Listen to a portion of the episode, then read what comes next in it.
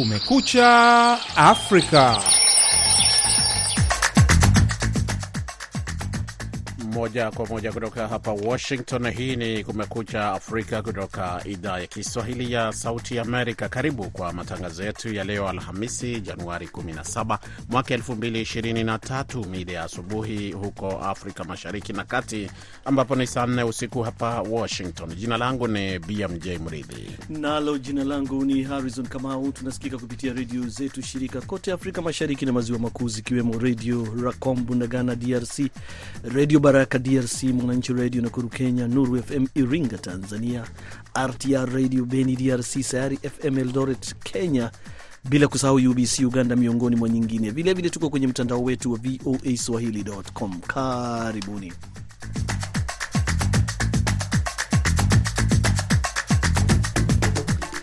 Katika matangazo yetu asubuhi ya leo, Umoja wa Mataifa watoa wito wa utulivu na kufuatwa kwa sheria nchini Comoros baada ya vurugu kuzuka katika visiwa hivyo wakati waandamanaji wakipinga matokeo ya uchaguzi wa rais. Je, wachambuzi wanasema ni nini kinachowaghadhabisha zaidi?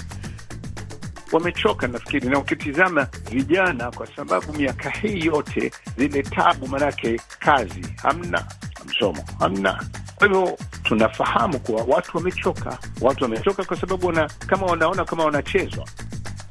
Kwenye taarifa nyingine, baraza la kusuluhisha mizozo ya Umoja wa Afrika la kutana wakati hali ya taharuki ikiongezeka kati ya Ethiopia na Somalia kuhusiana na mkataba wa ufukwe, wakati mataifa hayo yakiombwa kuwa tulivu. Ni kati tu ya yale utakayasikia katika matangazo haya ya takriban dakika 30 kutoka hapa jiji kuu la Marekani. Lakini kabla ya kuangalia yaliyojiri kutoka kwa waandishi wetu kutoka maeneo mbalimbali, tupate habari za dunia zikisomwa hapa studio na mwenzangu Harrison Kamau.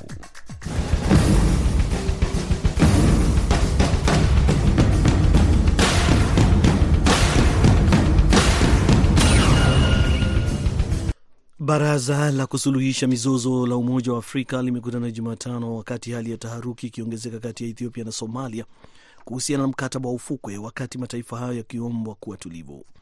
Ethiopia isiyo na bandari ilitia saini mkataba usiotarajiwa na eneo la Somalia lililojitenga la Somaliland Januari mosi, hatua ambayo Mogadishu imelalamikia ikidai kwamba ni kinyume cha sheria za kimataifa. Baraza la EU la amani na usalama limesema kwamba limesikiliza wawakilishi kutoka Ethiopia na Somalia mjini Addis Ababa wakati likiomba mataifa hayo jirani kuzingatia mazungumzo. Kupitia taarifa, baraza hilo limesema kwamba lina wasiwasi kutokana na taharuki inayoendelea pamoja na uwezekano wake wa kuvuruga amani, usalama na udhabiti wa kieneo.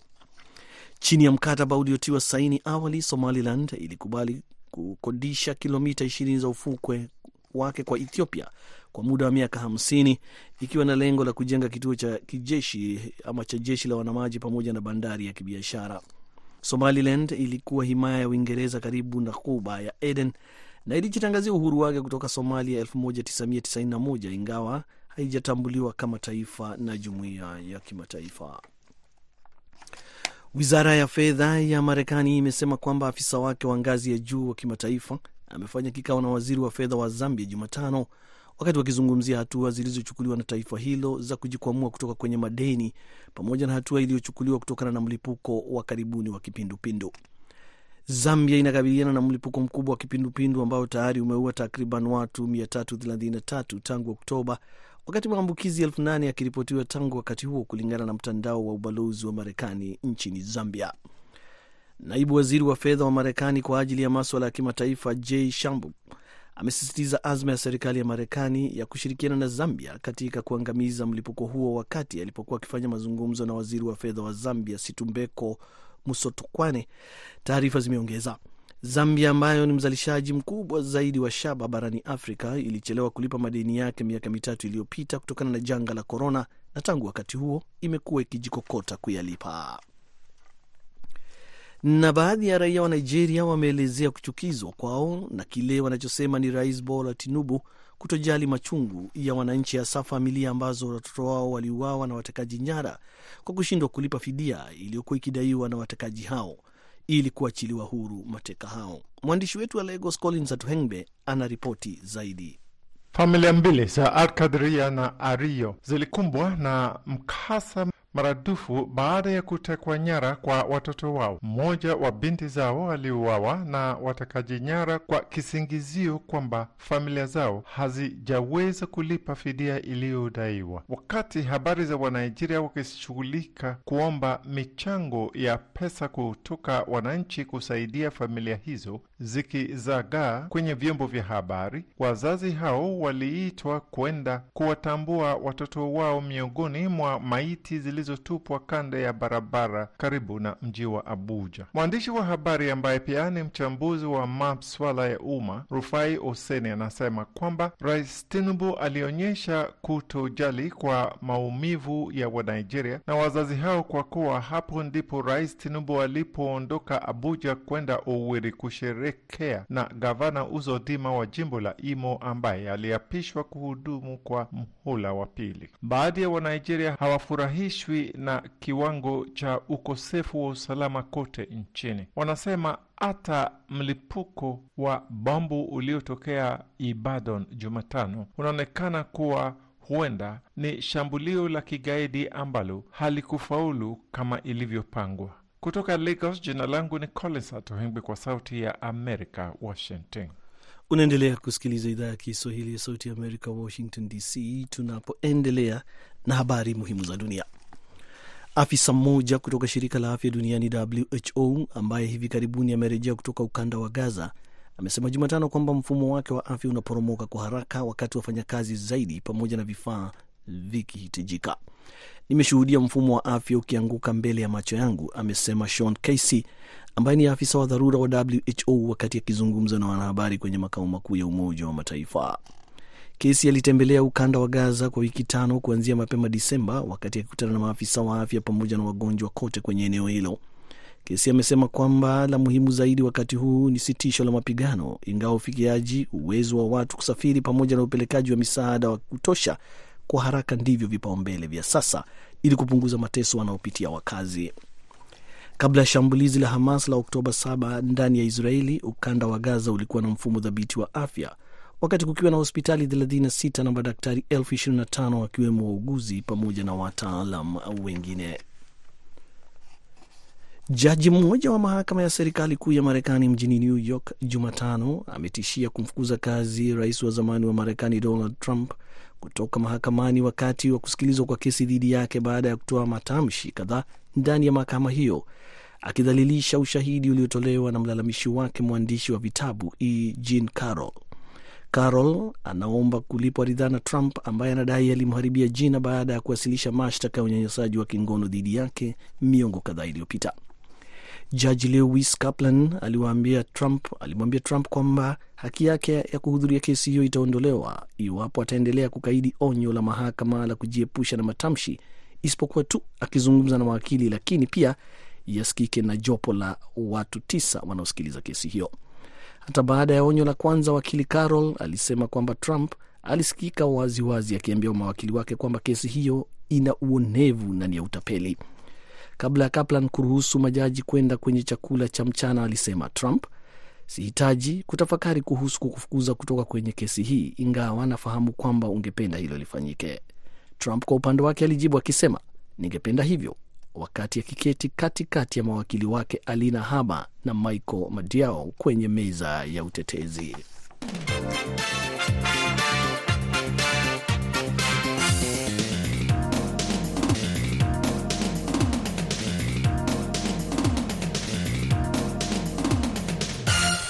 Matangazo ya Kumekucha Afrika yanakujia moja kwa moja kutoka hapa jiji kuu la Marekani, Washington DC.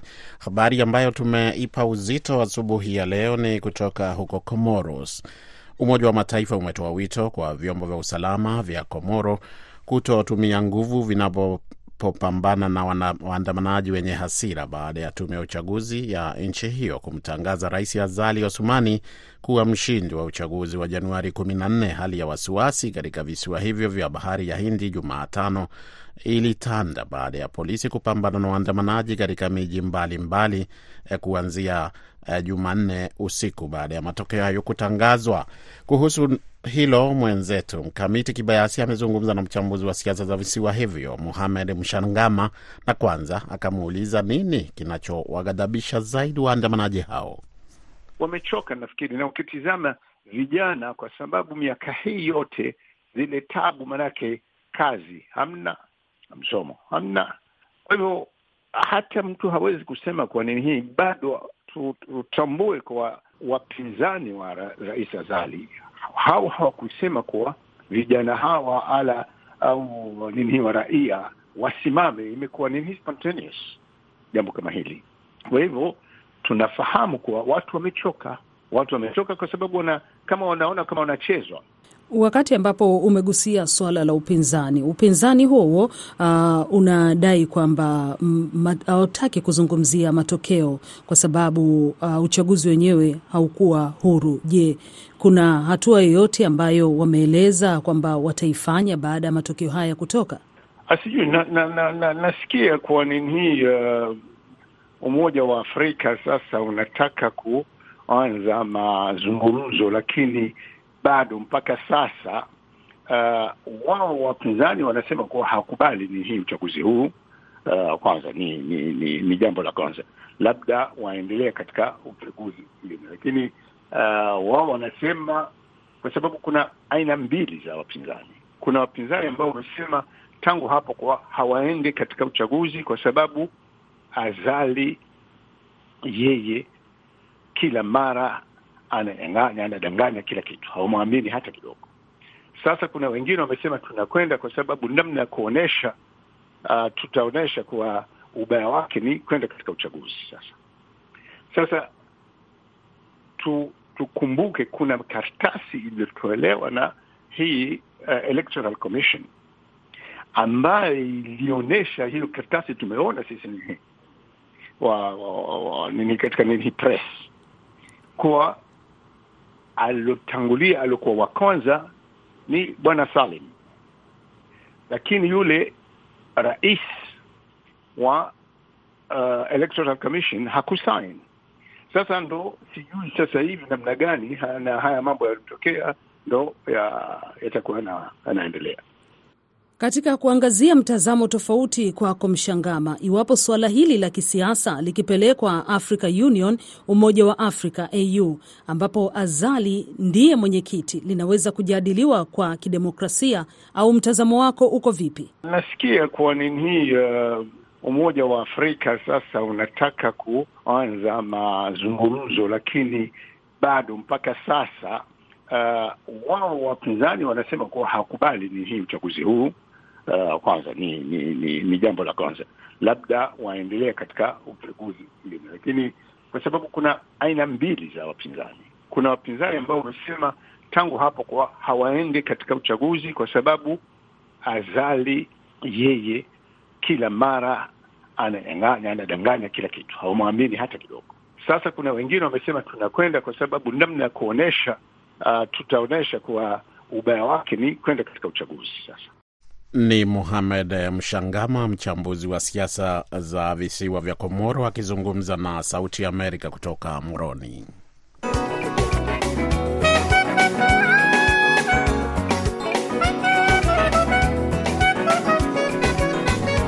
Ni matangazo ya Kumekucha Afrika yanayokujia moja kwa moja kutoka hapa jiji kuu la Marekani, Washington DC. Na sasa nimpishe kwa mara nyingine mwenzangu Harrison Kamau aendelee na habari za dunia.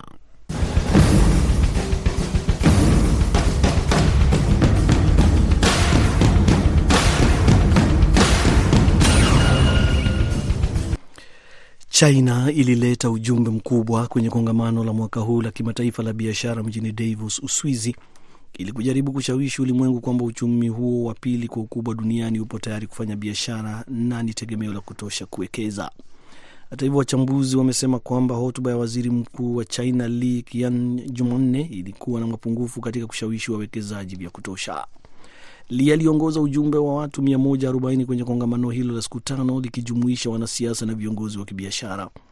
Kwa mujibu wa mtandao wa kisiasa wa Marekani wa Politico, China ilileta hadi maafisa kumi wa ngazi ya uwaziri wenye utaalam wa uchumi wa China kwenye kikao hicho.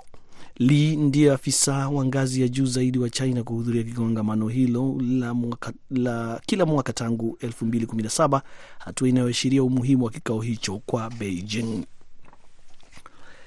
Na wakati tukiendelea kufuatilia michuano ya AFCON inayoendelea Ivory Coast, ni kwamba cha kutarajia leo ni mechi kati ya Equatorial Guinea dhidi ya Guinea Bissau kwenye uwanja wa Alassane Ouattara saa nane za huko kwenye kundi A, na pia Ivory Coast dhidi ya Nigeria kwenye uwanja huo huo baadaye saa 11 saa za huko. Kwenye kundi ba Misri watamenyana na Ghana saa mbili za usiku kwenye uwanja wa michezo wa Felix Houphouët Boigny mjini Abidjan. Na basi tukirudi jana, ni kwamba mechi mbili muhimu zilifanyika, ambapo mechi ya ufunguzi ya kundi, kundi F iliishia kwa Tanzania kucharazwa magoli matatu kwa nunge na Moroko. Zambia na Jamhuri ya Kidemokrasia ya Kongo pia kutoka kundi hilo hilo walitoka sare ya moja kwa moja. Sasa basi mechi ya kusubiri kwa hamu hivi leo ni ile ya Nigeria dhidi ya Ivory Coast. Hapa VOA tunajitahidi kufuatilia mambo kwa karibu kwenye michuano ya AFCON na kwa hakika kufikishia taarifa kadri zinavyoingia.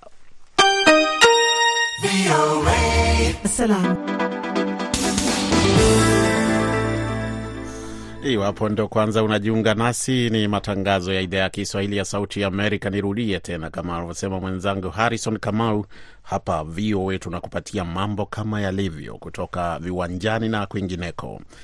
Basi tuende mpaka huko Yemen. Marekani imeliorodhesha kundi la wahudhi wa Yemen kuwa la kigaidi kufuatia majuma kadhaa ya mashambulizi ya makombora na ndege zisizo na rubani dhidi ya meli za kimataifa katika bahari ya Sham na Guba ya Wajemi. Hatua hiyo ilikuja takriban miaka mitatu baada ya wahudhi kuwekwa kwenye orodha hiyo hiyo na Marekani na baadaye kuondolewa kwa sababu ya wasiwasi kuhusu ukiukwaji wa haki za binadamu. Dr Timothy Sadera ni mchambuzi wa siasa za kimataifa, anajiunga nasi moja kwa moja kutoka Atlanta, Georgia. Dr Sadera, upi umuhimu wa hatua hiyo ya Marekani, hasa ikizingatiwa kwamba kama alivyosema, hii si mara ya kwanza kwa kundi hilo kuwekwa kwenye orodha hiyo ya ugaidi? Umuhimu wake ni kwamba kwa hivi sasa uh, ni kujaribu kupata kupitisha onyo, kwa sababu sasa kundi hili linaonekana ya kwamba lilikuwa ni kundi ndogo, limeendelea kuongezeka, limetapakaa kutokea Palestina, sasa limeenda, tunaona wanashambulia kutoka Lebanon, wengine wanashambulia kutoka Syria.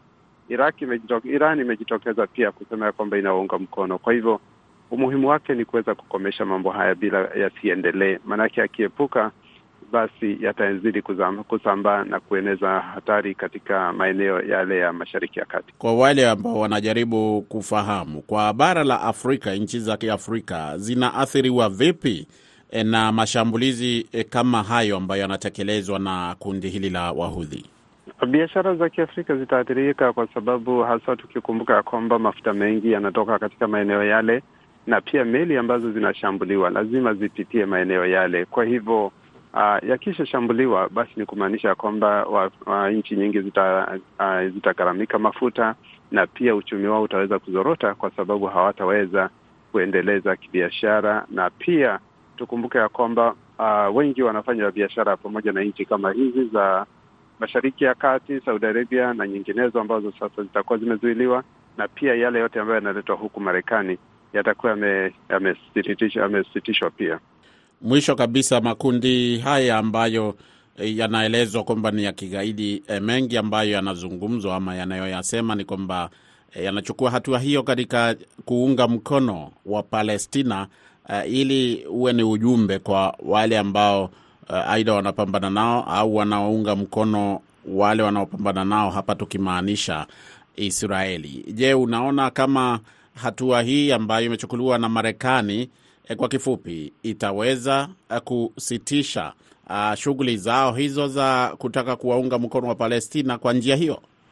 Uh, kwa upande mwingine zaweza kutositisha, lakini ni kama kuchochea, maanake wengi walijitokeza wakati ambapo Wapalestina waliposhambuliana na yani wale Hamas waliposhambulia Waisraeli, lakini kwa sasa tunaona ya kwamba vita hivyo vimeendelea, vilitarajiwa kuisha kwa muda tu lakini sasa vimekuwa ni vita ambavyo vinazidi kuongezeka na kuwa kubwa. Kwa hivyo upande ule mwingine, uh, naona kama nchi nyingi ambazo zinawaunga mkono wale wa, wa, wale wanaovamia basi itakuwa ni kama nchi za Kiarabu pia zinaanza kuamka na kuwaunga mkono, ili ili hali Marekani inawaunga mkono Waisraeli. Kwa hivyo hivi ni vita vya maneno, vita vya kihalali na pia ni vita vya kuona ni nani ambaye anaweza. Kwa hivyo Marekani inajitia tena kwenye mzozo mwingine mkubwa.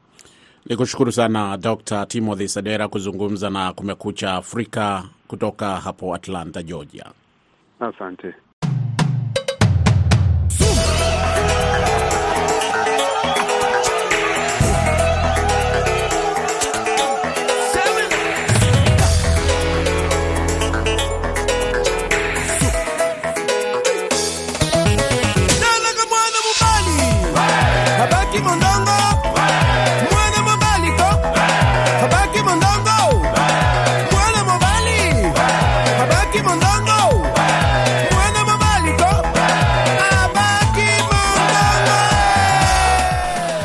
Nakwambia ndivyo mambo yanateremka ndani ya Kumekucha Afrika kutoka idhaa ya Kiswahili ya Sauti Amerika, Washington DC. Safi sana. Basi, rais wa Ukraine wiki hii amewataka viongozi waliohudhuria kongamano la kiuchumi la dunia la kila mwaka mjini Davos, Uswizi, kutoa msaada zaidi wa kijeshi kwa nchi yake, akisema kukosa kufanya hivyo kutapelekea hatari ya uwezekano wa Rasia kushambulia mataifa mengine. Kama Henry Ridgwell anavyoripoti, Kiev inahofia kwamba vita kati ya Rusia na Ukraine vinaondoka kwenye vipaumbele vya ajenda ya kimataifa. BMJ Muridhi anasimulia zaidi. Mkutano huo unaojadili maswala ya kiuchumi duniani huwaleta pamoja viongozi wa kisiasa na kibiashara kutoka kote ulimwenguni, huku umakini mkubwa ukilenga mzozo kati ya Mashariki ya Kati. Rais wa Ukraine Volodymyr Zelensky alitumia jukwaa la Davos kukumbusha ulimwengu kile alichosema kiko hatarini katika vita vya nchi yake dhidi ya Russia huku kukiwa na hofu ya nchi za magharibi kuchoshwa na utoaji wa ufadhili. If anyone thinks this is only about us, Ikiwa mtu yoyote anafikiria kuwa hii inatuhusu sisi tu, hii ni juu ya Ukraine tu, kimsingi wamekosea. Maelekezo yanawezekana na hata ratiba ya uvamizi mpya wa Rusia kulenga nchi zingine inakuwa dhahiri zaidi na zaidi. Na ikiwa ni lazima kupigana kwa pamoja dhidi ya Rais Putin katika miaka ijayo, je, sisi ni heri kumkosesha yeye na vita vyake, wakati wanaume na wanawake wetu mashujaa tayari wanafanya hivyo? Moscow haikujibu mara moja maoni ya Zelensky, huku Rasia ikiwekeza kwa kiasi kikubwa katika kuvipatia silaha vikosi vyake. Kievu inasema inahitaji haraka silaha mpya. Wanachama wa Republican katika bunge la Marekani wanazuia mswada wa matumizi ya dharura unaojumuisha karibu dola bilioni 50 za msaada wa kiusalama kwa Ukraine. Katika mkutano na Zelenski mjini Davos Jumanne, waziri wa mambo ya nje wa Marekani Antony Blinken alisema uungwaji mkono wa nchi yake ni wa kudumu. Anasema tunadhamiria kudumisha msaada wetu kwa Ukraine na tunashirikiana kwa karibu sana na bunge ili kufanya hivyo. Wakati huo huo, Hungary inazuia msaada wa dola bilioni 54 za Marekani wa Umoja wa Ulaya kwa Ukraine. Rais wa Tume ya Umoja wa Ulaya alisema jumuiya hiyo huenda ikazuia kura ya Hungary katika mkutano wa kilele mwezi ujao. Huku Umoja wa Nchi za Magharibi ukionekana kuyumba, Latvia, mshirika wa karibu wa Ukraine, ilisema ni wakati wa kubadilisha matamshi. Huyu hapa rais wa Latvia Edgars Rinkevich.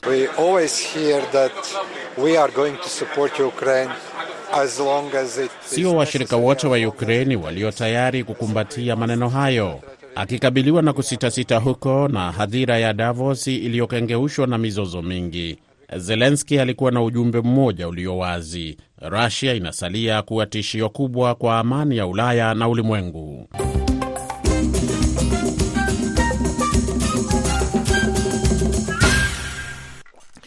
Baraza la kusuluhisha mizozo la Umoja wa Afrika limekutana Jumatano wakati hali ya taharuki ikiongezeka kati ya Ethiopia na Somalia kuhusiana na mkataba wa ufukwe, wakati mataifa hayo yakiombwa kuwa tulivu.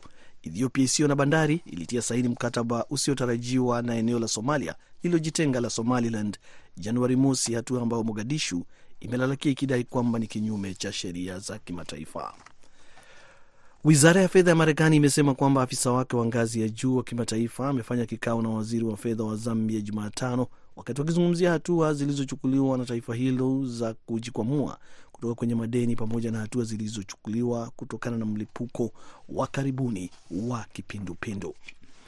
Afisa mmoja kutoka shirika la afya duniani WHO ambaye hivi karibuni amerejea kutoka ukanda wa Gaza amesema Jumatano kwamba mfumo wake wa afya unaporomoka kwa haraka wakati wafanyakazi zaidi pamoja na vifaa vikihitajika.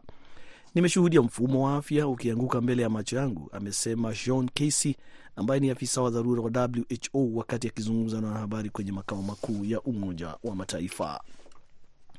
Jaji mmoja wa mahakama ya serikali kuu ya Marekani mjini New York Jumatano ametishia kumfukuza rais wa zamani wa Marekani Donald Trump kutoka mahakamani wakati wa kusikilizwa kwa kesi dhidi yake baada ya kutoa matamshi kadhaa ndani ya mahakama hiyo akidhalilisha ushahidi uliotolewa na mlalamishi wake mwandishi wa vitabu E. Carroll. Na kwa hizo habari tunafika mwisho wa matangazo yetu ya asubuhi ya leo kutoka hapa Washington. Kwa niaba ya wote ambao wamefanikisha matangazo yetu, mwelekezi amekuwa ni Dadi Balawe. Hapa studio nimeshirikiana na Harrison Kamau. Mimi naitwa BMJ Mridhi, msimamizi mkuu ni Hadija Riami. Kwa pamoja tunawatakieni siku au asubuhi njema popote pale ulipo. Kwa heri.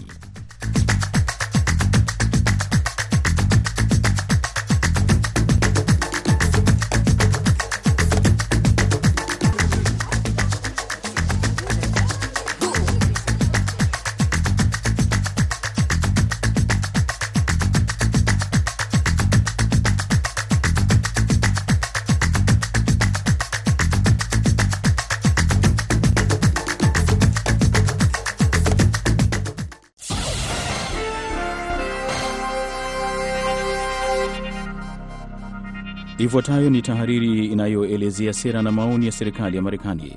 Harakati nyingi za uvunjifu wa amani zinazoungwa mkono au kufanywa na Iran huko Mashariki ya Kati na kwingineko zimepanuka.